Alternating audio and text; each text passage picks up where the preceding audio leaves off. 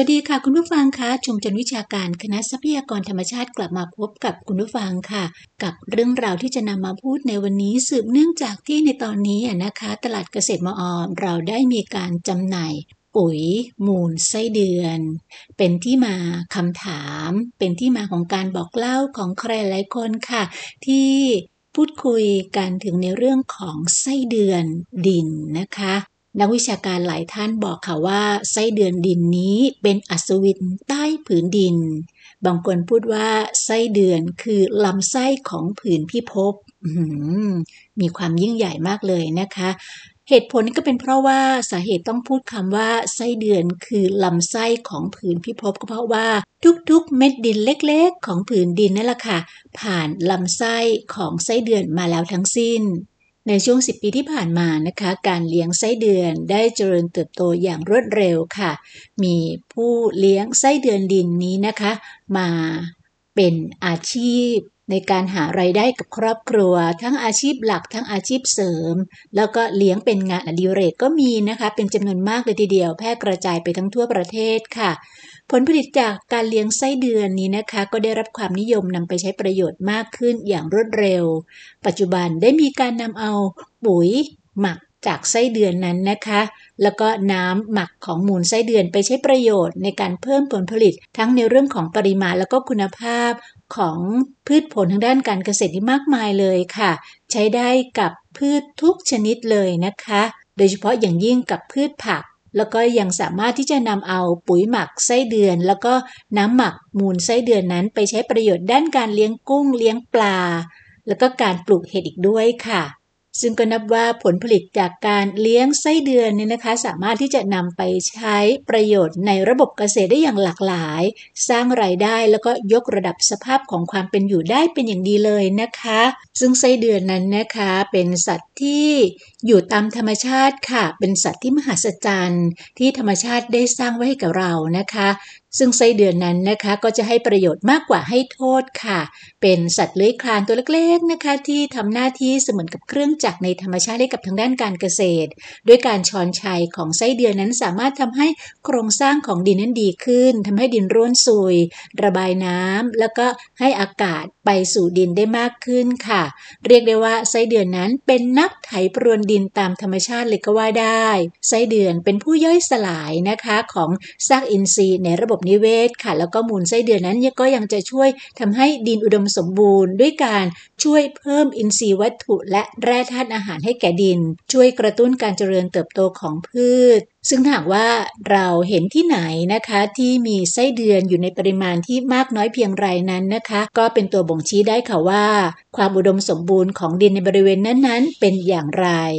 นักวิชาการบางท่านนะคะได้ทำการวิจัยแล้วค่ะว่า อัตราความหนาแน่นของไส้เดือนที่อยู่บริเวณที่เป็นดินอินทรีย์ กับ เปรียบเทียบนะคะ บริเวณที่มีการใช้สารเคมีเนี่ยจำนวนเนี่ยต่างกันมากเลยค่ะ ขอยกตัวอย่างนะคะที่อันนี้ที่ต่างประเทศนะคะ มหาวิทยาลัยวอชิงตัน โดยนักวิชาการนะคะ ได้ค้นพบว่าประชากรของไส้เดือน ในพื้นที่ที่มีดินอินทรีย์ มีจำนวนไส้เดือนดินมากถึง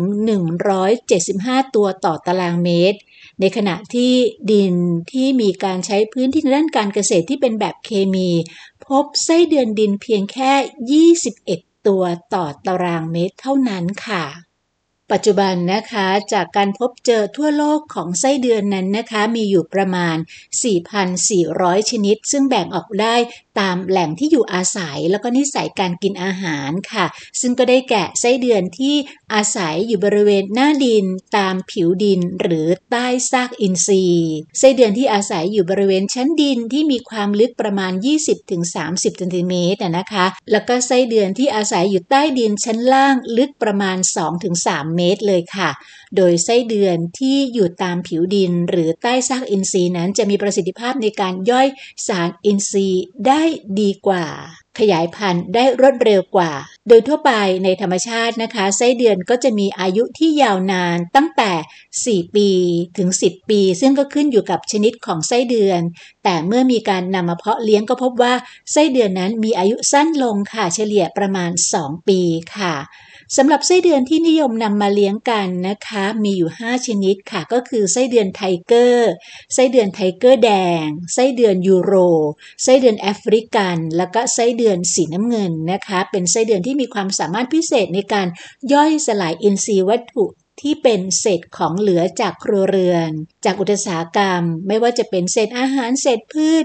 หญ้าฟาง เศษผักผลไม้ขุยมะพร้าว กากชานอ้อย กากปาล์ม ก้อนปลูกเห็ดนะคะ รวมถึงมูลสัตว์ชนิดต่างๆด้วย แล้วก็เปลี่ยนอินทรีย์วัตถุเหล่านี้นะคะ ให้เป็นผลผลิตที่มีคุณภาพแล้วก็สร้างมูลค่าสูงขึ้นค่ะ กล่าวได้เลยนะคะว่าการเลี้ยงไส้เดือนของใครหลายคนนั้นนะคะ ที่เลี้ยงแล้วแล้วก็คิดจะเลี้ยงนะคะ บอกได้เลยค่ะว่าเป็นเทคโนโลยีชีวภาพที่เหมาะสม เนื่องจากว่าเป็นการนำเอาสัตว์ที่มีอยู่ในธรรมชาตินั้น มาใช้ประโยชน์ได้สารพัดโดยเฉพาะอย่างยิ่งทางด้านการเกษตร ทั้งระบบพืช ระบบสัตว์ได้เลยค่ะในการเลี้ยงไส้เดือนนี้นะคะ ก็จะให้ผลผลิตที่สำคัญ 3 ชนิดก็คือว่า ปุ๋ยหมักไส้เดือน หมายถึงมูลไส้เดือนแล้วก็อินทรีย์วัตถุที่ย่อยไม่หมดค่ะ จัดเป็น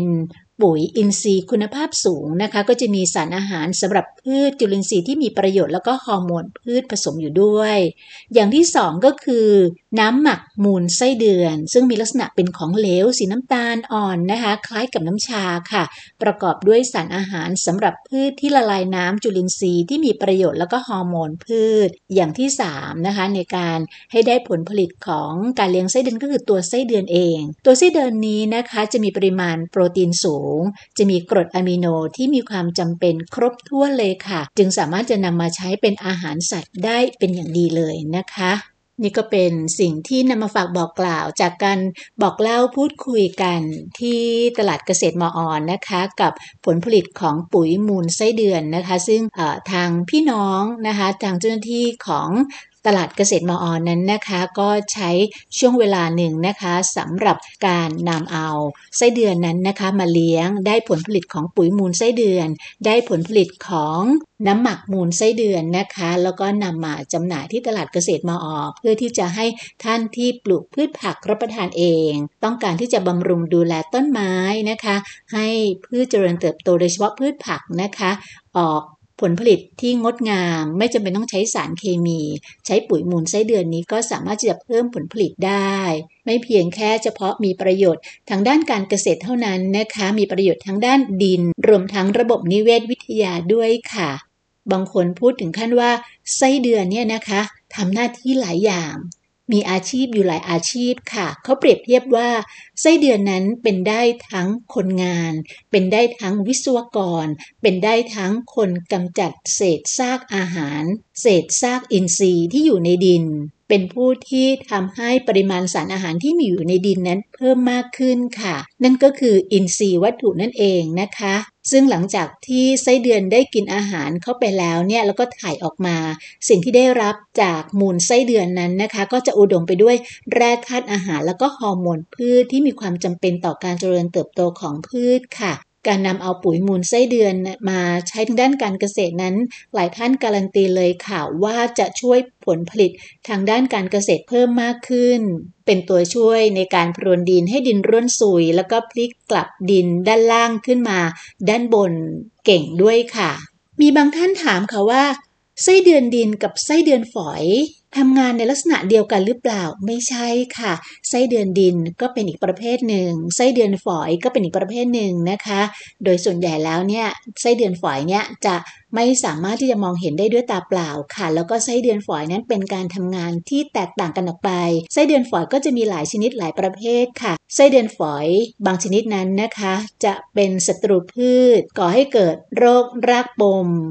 แต่ก็จะมีไส้เดือนฝอยอีกบางชนิดเหมือนกันนะคะ จะเป็นประโยชน์กับพืชค่ะ ช่วยกำจัดแมลงได้เป็นอย่างดี ตอบได้เลยนะคะว่าไส้เดือนดินกับไส้เดือนฝอยนั้นคนละอย่างกันเลยนะคะเป็นข้อมูลที่นำมาฝากบอกกล่าวกันค่ะว่า ตัวยึกยือที่หลายท่านอาจจะไม่ชอบนะคะ แต่จริงๆแล้วเนี่ยตัวยึกยือนี่แหละค่ะ จะเป็นประโยชน์เป็นเครื่องจักรกลธรรมชาติที่ ทำให้ดินของเรานั้นร่วนซุย มีอินทรีย์วัตถุ สามารถที่จะนำมาใช้ในด้านการเกษตรได้อย่างมากมายเลยทีเดียวนะคะ เป็นข้อมูลนำฝากบอกกล่าวกันค่ะสำหรับวันนี้สวัสดีค่ะ